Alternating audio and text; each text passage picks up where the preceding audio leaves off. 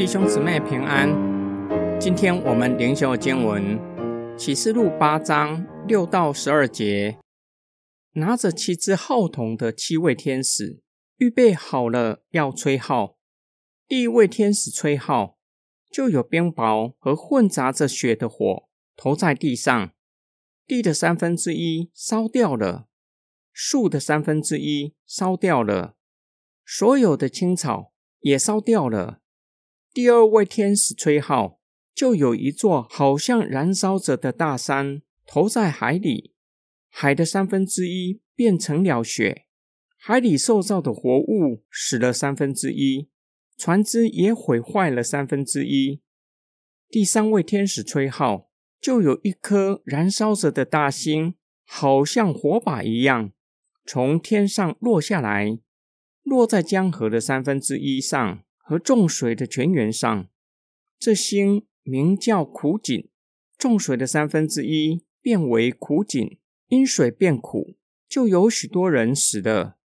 第四位天使吹号，太阳的三分之一、月亮的三分之一、星辰的三分之一，就都受到击打，以致日月星辰的三分之一都变黑了。白天的三分之一没有光。夜晚也是这样。前四号之灾很像上帝在埃及降下的十灾。第七灾冰雹之灾，第一灾尼罗河的水变成雪，第九灾黑暗之灾。前四灾所造成的伤害，又比前四印更加的强烈。不止地和江海，连天也遭受将近三分之一的灾害。这几项在古代的社会被看作是人类赖以生存的宇宙，是神审判世界的记号。前四号的重点在于审判大自然。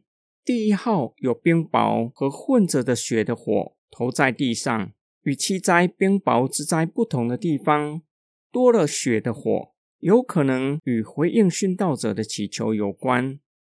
若是从约翰的讲述。神使用作为主要的审判工具，不是冰雹，而是火，造成地上有三分之一的受造物受影响。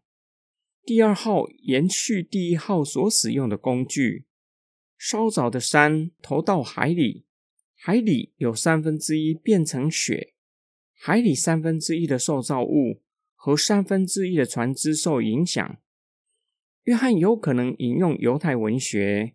或是那个时候的人所熟悉的火山爆发，表明神的审判延伸到海，受影响的有海里的受造物和做买卖的船只。第三号有一颗好像火把的星从天上坠落，落在江河三分之一上，和众水的泉源有三分之一变成苦井，就有许多人死了。约翰有可能引用犹太文学。和旧约圣经用来责备犹太人拜偶像，因此不敬拜神的人只能够喝苦井，与生命泉的水形成强烈的对比。第四号日月星辰三分之一都变黑了，白天和黑夜有三分之一的时间没有光，是四号之灾的高峰。从植物到动物之后，死了许多人。灾害逐渐加重，最后的不仅是人类赖以生存，且是人类无法扭转的灾害，指向人子再来之前终极的审判。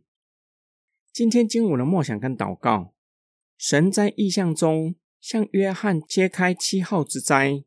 约翰对前四号的灾害的描述，具有浓厚的犹太传统。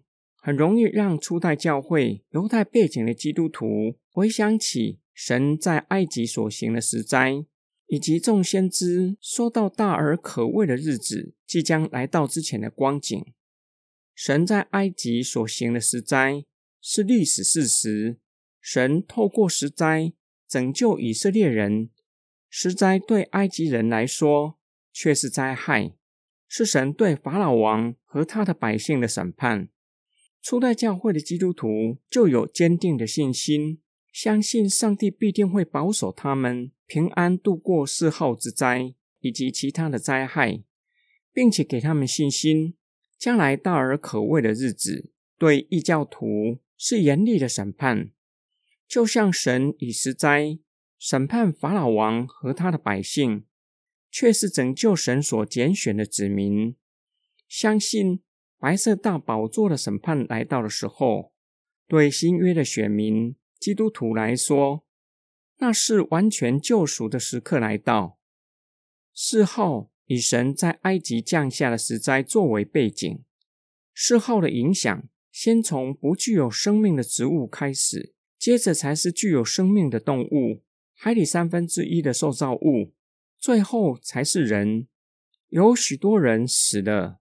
有些学者认为，石灾若是根据埃及的气候，有可能不是短时间降下的。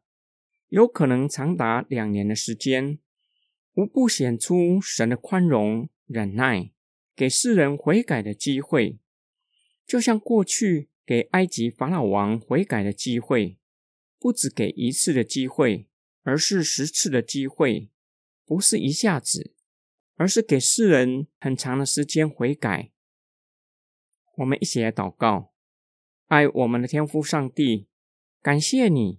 以长久的忍耐和怜悯宽容我们所犯的过犯，为要叫我们及时悔改、回转归向你。